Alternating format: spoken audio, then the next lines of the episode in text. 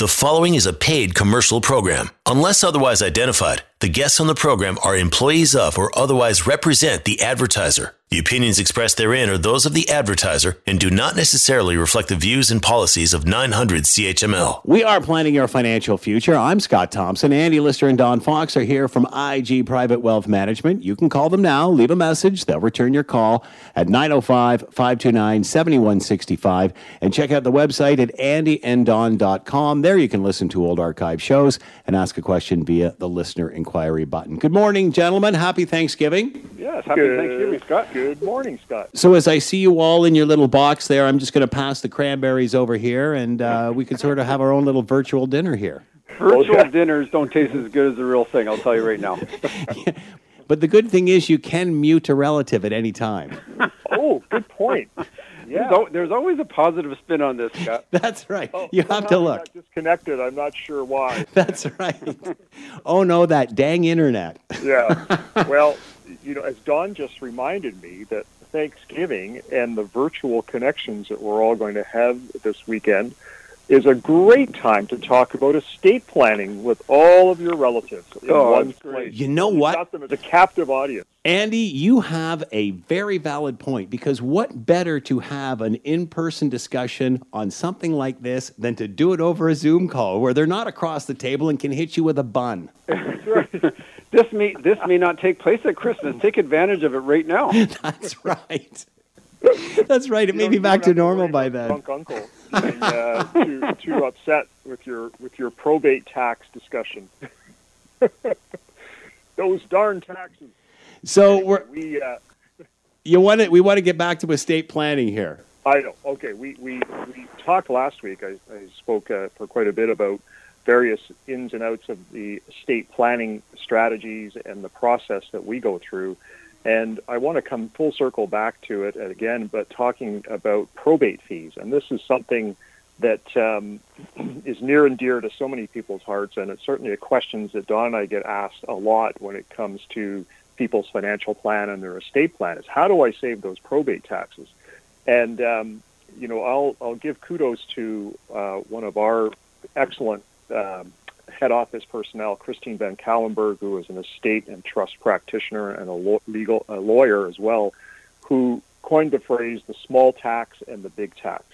And what I just want to remind people of, we call it the small tax and the big tax, and I'm going to run through a scenario in a second, but probate fees, which gets a lot of publicity, is in essence probably the smallest amount of tax that your estate will pay in most cases. And the big tax is the income tax that's owed on all of your final income in the year of death. And it varies right across the country. We're lucky in Ontario because we've got one of the highest rates of probate tax. Uh, if you die in the Yukon, it's a flat 140 bucks. You're in, you're out, or you're out, you're in. I don't know what it is, but and um, Quebec is zero.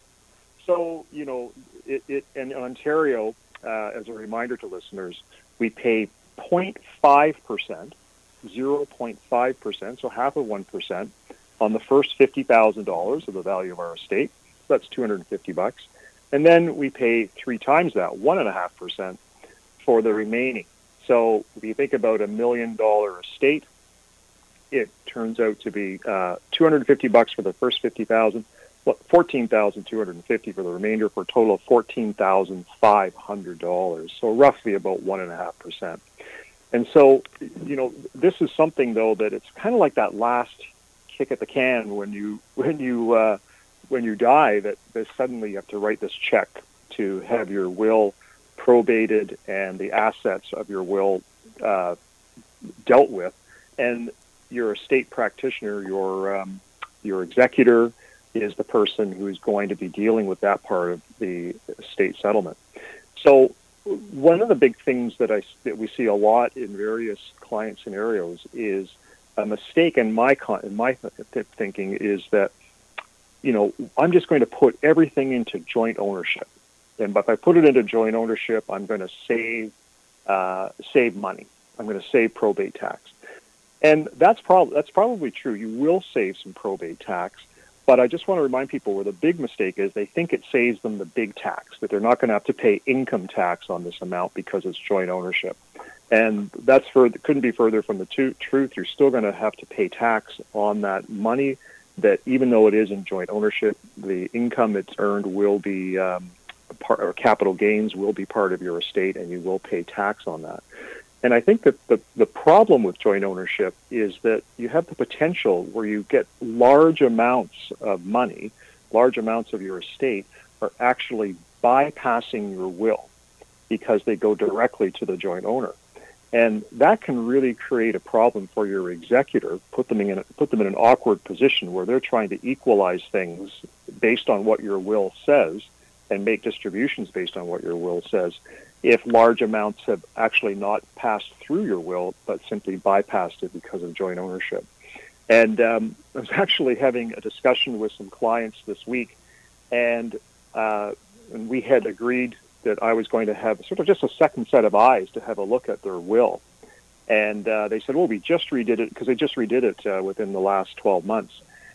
And they were telling me the story, and I actually asked them if I could share this on the air because I thought it was fascinating. So, um, uh, several years ago, uh, the client's father had passed away, and uh, sorry, the mother, and she anyways the last person in the family to die. And this was a family with seven brothers and sisters. And so when the mother passed away, there was one of the one of the siblings, it was one of the sons, was named as the sole executor. And so as the executor, he's reading through the will and he discovers that all the money is going to be left equally to the seven siblings, except one name was left off.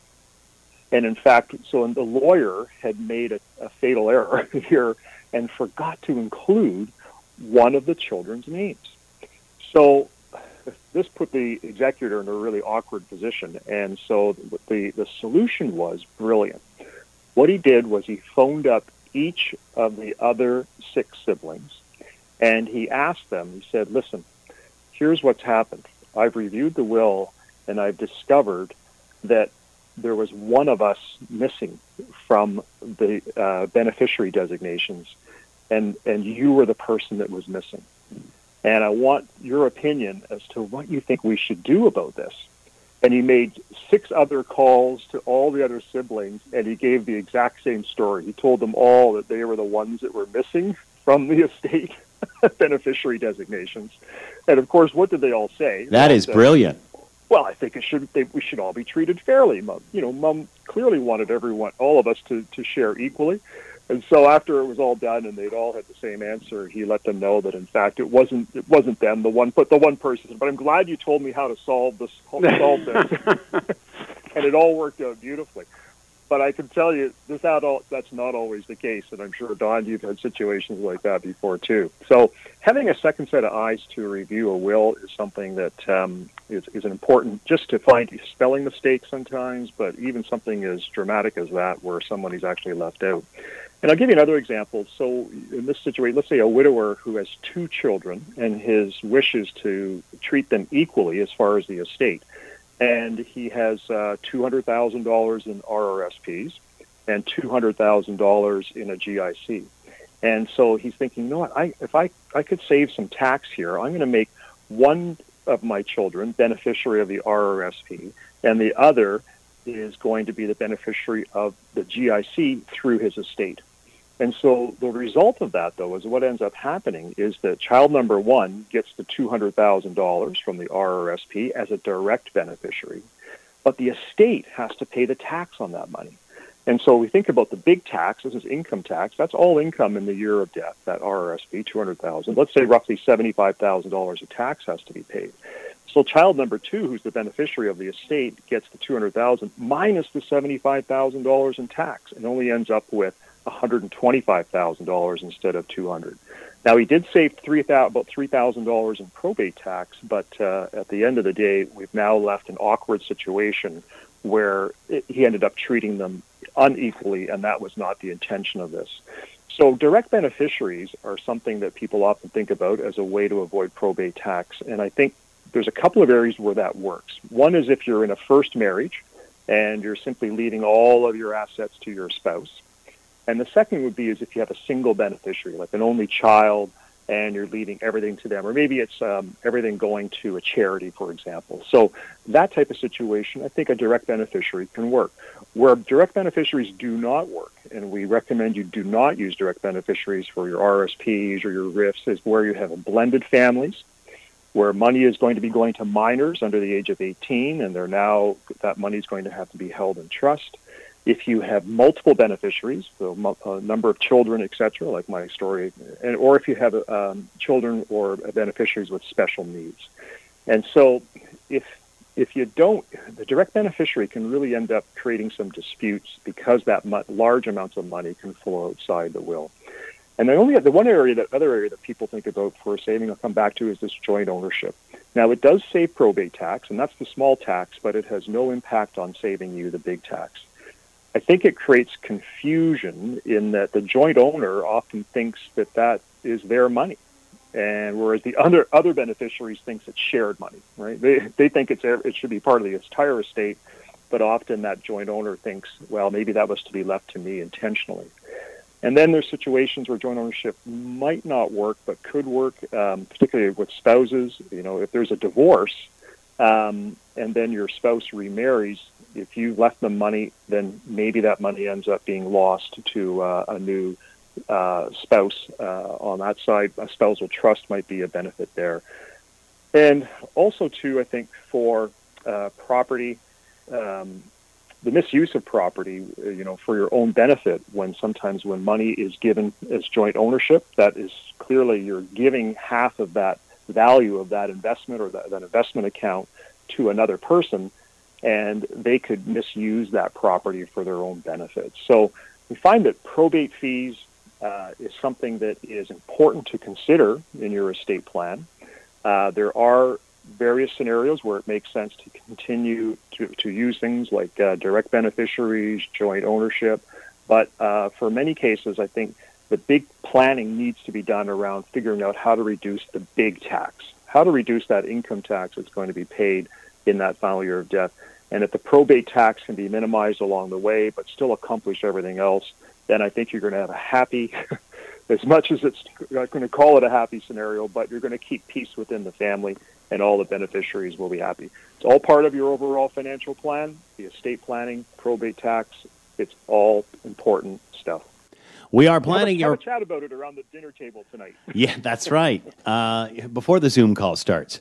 Uh, we are planning your financial future. I'm Scott Thompson. Andy Lister and Don Fox are with us from IG Private Wealth Management. You can call now uh, between Zoom calls, 905 529 7165, or check out the website at andyanddon.com. We're going to take a quick break here to fill up our plates. We're coming right back.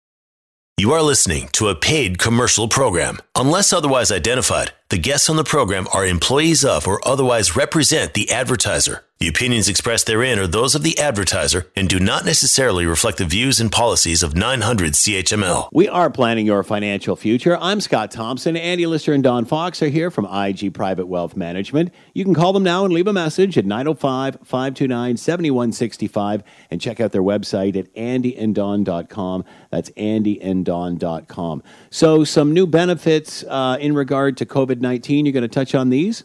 Yes, in just a sec. But just to piggyback on what Andy just said, you know, it's amazing how people will go after and try to save that little tax, the probate tax, as Andy was mentioning. And one of the biggest I find is the principal residence. You know, the the mother has lived in that house for 50 years. As my mother says, she's going to be coming out of her house feet first, and I hope she does. But uh, you know, they don't. They think, okay, well, we'll just change the deed, and we're going to uh, you know, have it across and have it across, say, the kids, or just if I have one son, I'm going to have it joint with the son. And what it does is, first of all, nobody knows how long they're going to live. But secondly, now now you're splitting up that principal residence. And I've come across a couple instances where this was done 10 years ago. The person's still alive, and now they jointly own a house for the last 10 years. We all know what has happened in real estate in the last 10 years. So now that for because the son already owns a house and the mother owns a house, they can't the son can't have two houses as principal resident. So therefore, it's a capital gain to the son on the growth in the last 10 years, which is significant. So that's one thing. and it's not worth it. It's obviously not worth it, and it's particularly in a growing, uh, particularly when the real estate market has been growing so strongly in the last 10 years. Uh, secondly, is one way to save probate tax, and legitimately, is to get a second will for your corporation. So if you are incorporated, this is something a lot of people are missing the boat on. And they and you can have a second will, one for everything else you own, and one just for your holding company, and that will not bypass the will. That, sorry, that does bypass the will, and you will not pay the one and a half percent probate tax. So there's a couple more things to keep in mind again while you're sitting around the turkey dinner tonight, and uh, and, and saving tax is always good, but just make sure you have a plan. And as Andy mentioned, that's that's the key. And it's not worth saving a little bit of tax and end up paying a lot more tax in the end because you you do not have a proper plan. But uh, I wanted to go to uh, a news story that came out in the past week. It's absolutely incredible. It wasn't long ago, Scott, that we were talking about how Canadians aren't saving. Mm. They are, in fact, we were the poorest savers in all of basically the first world, um, and and really where debt per per person was incredibly high. And boy, has that ever changed? What it only took a pandemic to start have people start to save some money. All, all you got to do is lock people in their houses. if we had only thunk. Well, our our savings rate in the first quarter of this year went to 7.6 percent. Now, to put that in perspective, the average for the previous five years was three percent. So that is more than double the normal savings rate. Well, I thought that was pretty good until we just got the latest statistics. The second quarter of this year, the saving rate has jumped to 28.2%. Wow. That's incredible. Now, a Nobel Prize winner went through this, and they call it a the permanent income hypothesis. And what that means is if people are worried about their income, they will stop. They will start to pack away money and they'll start and they'll consume less. And so a lot of if you get say a bonus, a lot of people may not spend that whole bonus, and they may not incorporate the whole thing into their normal lifestyle because they may not get that bonus next year.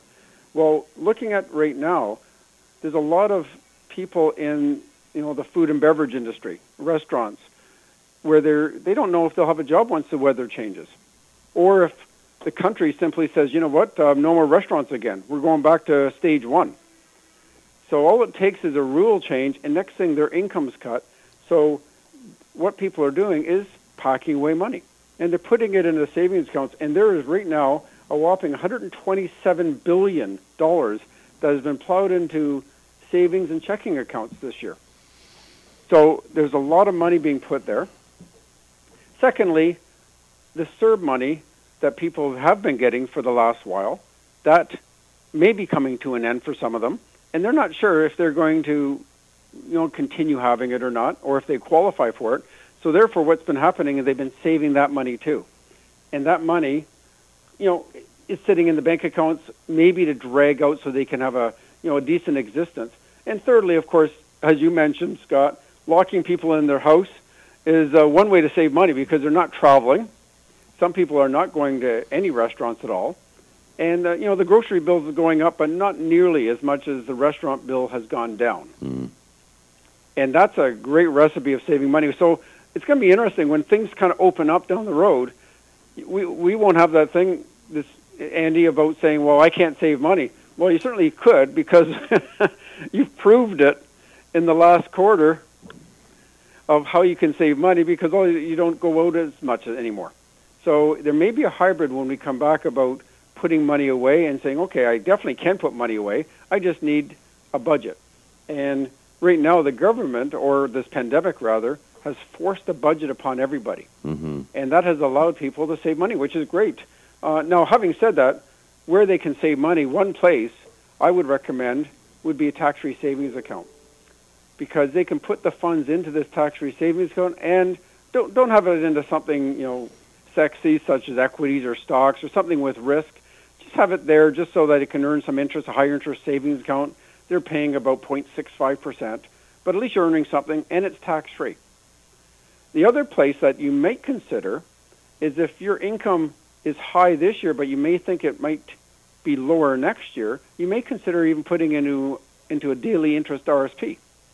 get the tax write-off for 2020, knowing that you may not have a job or a full year's job next year, and you can pull it out and add it to 2021's income. But again, this is the kind of thing that you should be sitting down with your financial planner. Which is the best option? Where, if you're going to save this money, where should you put it? And you really need to match the objective. What's this money for? And how should I invest it based on that objective? So lots to think about. But Scott, I know we uh, talked uh, earlier this week about the government's come out with some new programs. Yeah, and I guess these are to take over for others that are uh, are coming to an end as a, as a result of COVID. That's correct, and uh, the CERB, the Canadian Emergency Response Benefit, is coming to a close, and so and you got to remember that the wording in that emergency response. So they they really came out with something that was they had to come up with something quick, and they came out with CERB, and some people, you know, may not have uh, deserved it, and they really should be paying that money back. And they are actually. There's been a lot of people saying, you know what, I didn't need a full month's worth. I only needed two weeks worth, and they've been sending money back to the government. You can actually go online, and just as you did for applying for this in the first place, you can now actually pay the money back the same way, because there is quite a penalty. It, it could be a five thousand dollar penalty if you if you didn't deserve it in, in an audit and apparently, I, I, I doubt this would happen, but up to 14 years in jail. So it's not worth trying to fool around with that. But of course, if you deserved it, uh, then rightfully so, you should keep it. Won't a lot of the, won't a lot of this won't a lot of this come out in an audit though? Would would this not or would this not come out with your normal uh, tax refund without worry of being penalized? Like for example, uh, you'd get it clawed back as opposed to penalized for accidentally taking it. Yeah, that's possible. They could say, okay, you're going to get a refund, but because we found that you were working during that time, right. you no longer qualify. We're going to claw back your refund. That's a possibility. They may hold up your tax refund for that. Right. It, you know, it's undecided. This is something that they're they're basically reacting as as it's been going through this pandemic, and you know, Canada did a good job in in getting the funds to people immediately, and some people really were taking advantage of it. I, I suggest if you do do not if you didn't feel you should have received all of that, make sure you get that in before December 31st because the COVID the the CERB rather is a taxable. You will get a T4 for it, and if you get it in back to them before December, it won't be part of the T4. So it's a lot easier when you file your income tax to you, you can only imagine if you got a T4 say for 10,000, you really only should have got a 8,000. Trying to reverse that once you've already got the T4. So I would do this sooner than later and, and get this all straightened up and, and also relieve any conscience you may have of you, you receive too much. But they did, they did change this, and so they, they came up with three programs. And really a few more acronyms to be applied. One's a CRB, Canadian Response Benefit. And it's a basically it will also go for 26 weeks, uh, $500 per week, and you can still be working. In fact, you can make up to $38,000 in 2020, and over and above whatever you can collect from the CRB, Canadian Recovery Benefit. Now they've changed it from response to recovery, so you can see the wording that they're trying to say, okay, we're going to recover from this. So and the nice thing is you can still have an income. And of course, if you make over 38,000, you do not qualify for this. The second one is a Canadian, or sorry, a Canada Recovery Caregiver Benefit, a CRCB. And this one here is for anybody that may be looking after a family member, member because of COVID. And that family member could be your children or could be an adult, could be a parent. And that also can last up to uh, 26 weeks at $500 per week. And finally, they've come out with a Canada Recovery Sickness Benefit. And that one is, again, $500 a week for up to two weeks. So if you're under quarantine and you can't work because you've been forced to quarantine, you qualify for the Canada Recovery Sickness Benefit. So kind of looking at the whole program, the there was nine million people that received CERB, and you know some of those are going to be sending that money back, but you know there's a lot of people that needed those funds. So therefore, um, how do they transition? Well, that transition to um EI, employment insurance, and now that's going to transition to the CRB, the Canada Recovery Benefit. And so it's it's again it's there to help. It's going to start October 12th. So basically, uh, today is the 10th. So this will start Monday for those people that are still qualifying for it, and they're guessing that 890,000 people will need this program. So there's a lot of people that will be still utilizing these benefits, but obviously they don't feel it's going to be as needed as as the original CR um, CERB. The Canadian Recovery Caregiver Benefit, on the other hand, that actually started back on the 5th of October, so last week. And so this one here, it's really for you know children. If you have to look after a child under 12 years old, and because maybe the daycares have been closed, or uh, or the schools have been closed, and that and now you, you you're unable to work because you needed to go to work, and therefore you can't because you, your child can't go to school. So therefore, you can collect this for up to 26 weeks, and they expect 720,000 Canadians to use this. I'm not quite sure, you know, how they're figuring out these numbers, how many they're going to use it, but this is the numbers they're quoting anyway. And that there can be applied to, both of these can, all three of these actually can be applied to up to September 21st of 2021. So the Canadian um, Recovery Caregiver Benefit, There are all these acronyms. It's alphabet soup here. So anyway, and finally, the the sickness benefit, they expect it to be the most popular. And they're like I said, it's $500 per week for two weeks. And this is again is when you have to self isolate. They expect 4.9 million to apply for this benefit. 4.9 million because of having to stay home for two weeks. And it, you know, it, it, you may actually um, have an issue. You may have to be quarantined. You may just you may have COVID, you may not. The whole point is you have to be away from work for two weeks. But also, it does cover um, any any um, pre-existing issues, and uh, such as a uh, compromised immunity. So, lots of benefits here. At the end of the day, I'm not quite sure how they're going to shake down. I do know uh, Canada will have a fairly good-sized debt over this, and uh, I think with all this, this is part of the reason why the savings rate has been so high. So I don't know about you two, but I'm I'm I'm looking forward to not saving. Okay, I'm looking forward to going to a Cat game in the future, and uh, maybe a movie and and or show. So I think people will be quick to get back to life as as we knew it, but there will be some changes, and I think we're going to go to a hybrid situation where maybe business travel will be put on the backside because obviously the economy worked pretty good working virtually. But on the other hand, I have a feeling there's a lot of people that will want to see some vacation properties in the near future.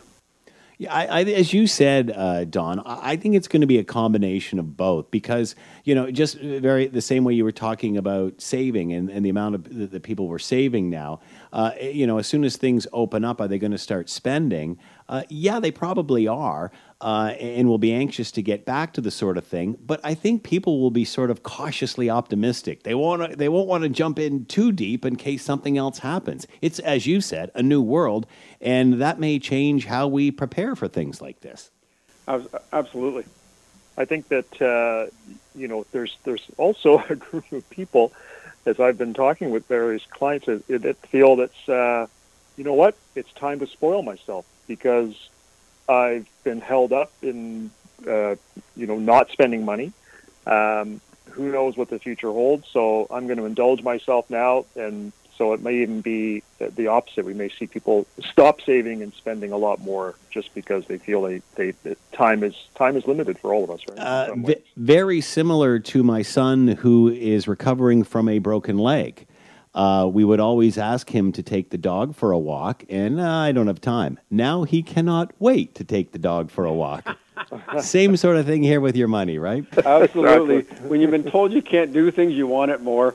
And now we've basically been told we can't cross the border to go to wherever the vacation spot you want to, and now everybody's chomping at the bit. And rightfully so, uh, we're all looking forward to things to be come back to a new normal. We are planning our financial future. I'm Scott Thompson. Andy Lister and Don Fox are here from IG Private Wealth Management. 905 529 7165. Call now, leave a message. They'll get back to you. We're coming back. You are listening to a paid commercial program. Unless otherwise identified, the guests on the program are employees of or otherwise represent the advertiser. The opinions expressed therein are those of the advertiser and do not necessarily reflect the views and policies of 900 CHML. We are planning your financial future. I'm Scott Thompson. Andy Lister and Don Fox are here from IG Private Wealth Management. You can call them now, leave a message, they'll return your call at 905 529 7165 and check out the website at andyanddon.com. That's andyanddon.com. All right, uh, pretty hard not to avoid the U.S. election. How does this affect the stocks in the world of finance? Yeah, boy, it's just ramping up, isn't it? We uh, the intensity of all the rhetoric on on both sides uh, uh inevitably is uh, is is at a fevered pace. And um, I, came, I came across an article which I thought was fascinating, just talking about the elections and trying to put it in perspective over all, all these years. And it was titled "Every Four Years, This Time It's Different," and that, that saying keeps coming out. And uh, there was a great quote by Warren Buffett. Everybody knows Warren Buffett, one of the wealthiest, most successful investors in the world. He said, "If you mix politics with your investment decisions, you're making a big mistake." And and we'll talk a little bit more about Warren Buffett in a second, but this this particular individual wrote this. Um, you know, it, it's he has been in the industry for more than 50 years, and he talks about during that time period that he's been part of 13 presidential elections, not counting this one, and every time, first and foremost, he has tried to sort of, you know, deeply sort of get into the psyche of American investors, but basically says just calm down and think through this process. And you know, I think that there's that an anxiety level amongst investors, and he's hearing from people like Don and I, who are saying as advisors, you know, we're hearing, and this is on the in the U.S. that we're hearing like an unprecedented amount of of concern and worry that those four words again. This yeah. time it's different, and and why they should be doing something with respect to their portfolio. And you know, there's the basic rhetoric that you hear a lot, and uh, which is if so and so gets elected or reelected, I'm moving to Canada. And we've even heard on the, our recently too about the increase in in uh, inquiries with immigration lawyers, people coming to Canada as well. So that's something that's happened for decades. Everyone gets to the, gets that feeling, but this time, I think it's really if so and so gets elected, that's the end of American democracy, and that's sort of taking an extreme position on this. But it uh, people are feeling this out there. The bottom line is that, and we reinforces this, is that you just have to take your political convictions completely out of your decision making, and that's particular, and that's really hard for a lot of people. But that's why it's so essential. And um, in that same interview, with, when Buffett quoted that, you know, if you mix politics with your investment decisions, you're making a big mistake. He also pointed out that for about half of his career, which has been epically successful, the the president has been the guy he voted against. Hmm. So it's it, even Warren Buffett can't correlate what elections are going to do with respect to his portfolio. So I think that um, a big mistake that investors make is that they seem that they think that the person and the policies of the presidency are importantly related or correlated to the stock market. And there is zero basis for this fact and, and this conviction. But at times like this, the, all of the facts go out the window. And there's two relatively recent examples of a nearly perfect sort of non-correlation. Number one was the subprime mortgage bubble, which inflated for over several years and then burst into a global crisis during a two term incumbency of a strongly free market Republican. So that was Bush. And then during the following two terms of a strongly progressive Democrat, Obama, the stock market went up every single year for eight years. So, you know, the correlation between governments is, is really not, it's actually the opposite. And um, the bottom line is that no matter who gets elected or what his policies or uh, policies are, that superior companies, great companies, will continue to thrive by acting in their shareholders' best interests. And to the extent that uh, that the president or Congress, you know, wants to sort of control or shut down uh, or punish businesses for the way they're making money, they'll simply stop doing it. And at the end of the day, they'll figure out other avenues of economic enterprise in which they can earn a return for and pay dividends to their shareholders. And it's earnings and dividends which drive stock prices in the long run. It's the ingenuity, the innovation, and the financial discipline of businesses that has made them successful in the past. So no matter who becomes president in January, and no matter what policies are implemented by the electorate, you and I, they will get uh, they'll get another chance. And and at the end of the day, the other thing to consider is that the uh, the House of Representatives in the U.S will be in, in November 22. So that's only in 23 months after the election. The entire House of Representatives and a third of the Senate will face voters again. So if something really goes too far in one direction, they'll get thumped and basically things will get replaced. So, you know, at the end of the day, as much as you think it's different this time, don't think that. Uh, the self-inflicted wounds of trying to time the market where we feel this necessity to try and do something uh, to prevent our loss of money is the wrong approach. And, uh, you know, at the end of the day, you're going to be gambling. And you're gambling to know that in that context that, you know, I'm just going to do it this once. I'm going to try and sell and put my money into cash. Uh, and never mind paying tax on the capital gains you have to pay tax on. But then now trying to get back into the market when it's down in an effort to try and time the market. It doesn't work. Uh, you've got to stick to your long-term plan, and the bottom line is, is as much as it hurts, don't let politics get involved. It's it's not different this time.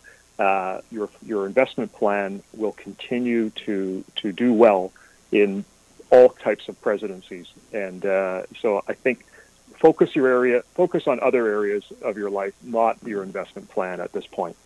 There's another d- uh, good discussion to have over the Thanksgiving Zoom call. it's uh, it's another good bunless call to have. Uh, we are planning your financial future. I'm Scott Thompson. Andy Lister and Don Fox are here from IG Private Wealth Management. 905 529 7165. Call now, leave a message. They'll get back to you and check out the website at andyanddon.com. We're coming right back. You are listening to a paid commercial program. Unless otherwise identified, the guests on the program are employees of or otherwise represent the advertiser. The opinions expressed therein are those of the advertiser and do not necessarily reflect the views and policies of 900 CHML. We are planning your financial future. I'm Scott Thompson. Andy Lister and Don Fox are here from IG Private Wealth Management. Check out their website at andyanddon.com or you can call now and leave a message at 905 529 7165. That's 905 529 7165. Uh, lots of people talking, uh, especially uh, snowbirds. What's going to happen in the wintertime? Lots are hoping to take off down south. Not necessarily uh, going to be the case this year. What are the options for snowbirds? Yes, and that is definitely a topic of conversation. I don't know about you, Andy, but I've I've had many conversations with snowbirds. Uh, have you yeah, I mean, people are trying to figure out what happens. Can I can I go and access my property? How long am I going to be able to stay? What about coming back? I mean, it's it really is. you know, you can't. I guess technically you could fly in, but you can't drive in right now. So there's right. all kinds of issues, right? And that's exactly they're they're worried about the second wave. You know, you're seeing the numbers start to tick up. Um, it, perhaps it's going to even get more dangerous. Um, you know, certainly even going to Florida, the you know their numbers are way worse than Canada's, even though the population is is uh, quite quite a bit smaller. Uh, getting insurance. There has been a couple that have come aboard about getting travel insurance that will cover COVID. Um, it started off with one carrier, Safety Wing, but that only went to I think age 64. Um, another one, Manulife, just came out recently, and so they will cover COVID. and so I'm, I'm sure others will come aboard. Is it expensive uh, though? I had heard COVID, that it. I had heard that it was really expensive. I wouldn't be.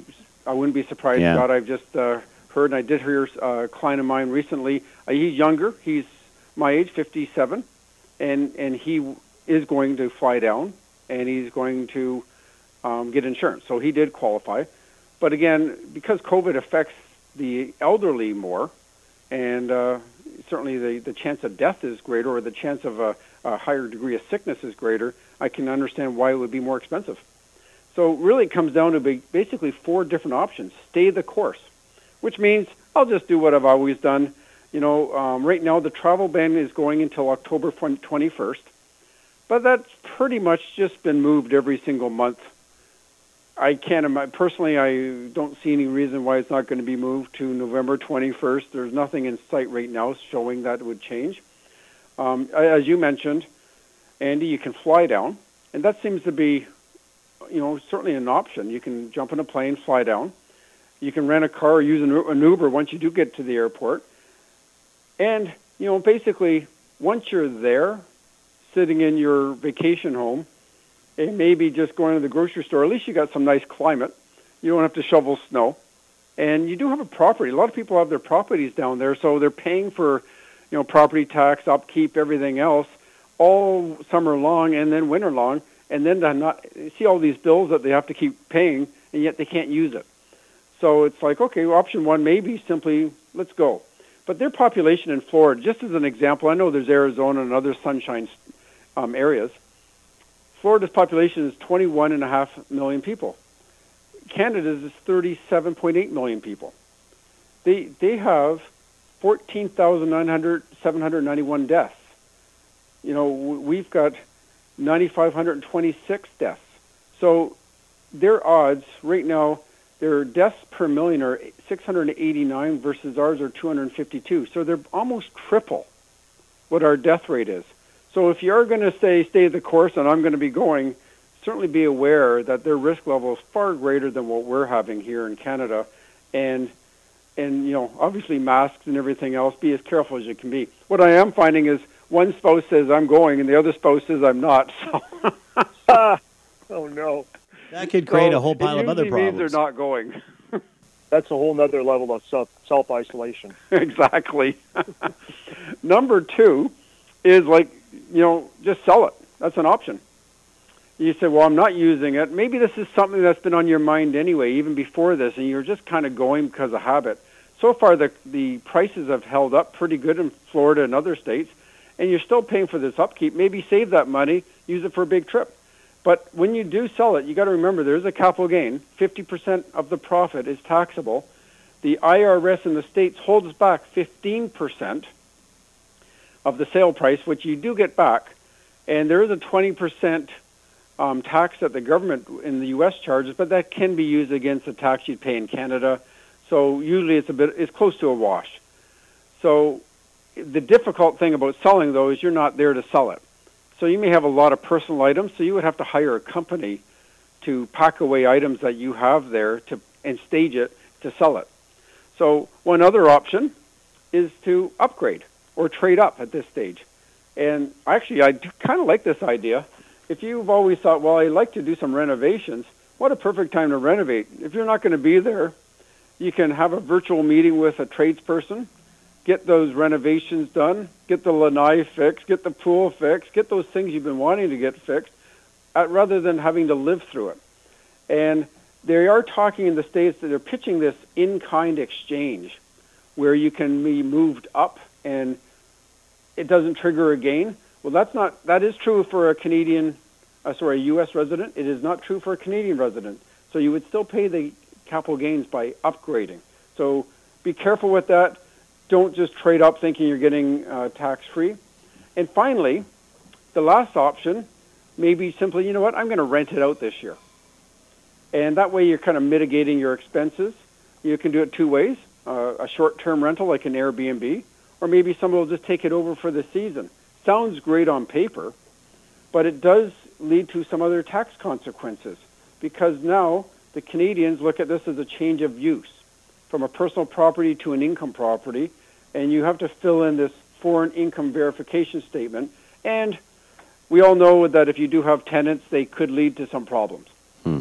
That's not always the case, but there is a higher chance. So, bottom line is, each of these options has a risk with it. Whether you stay the course, whether you sell it, whether you upgrade, or whether you rent it, what you need to do, I guess, is find what works best for you.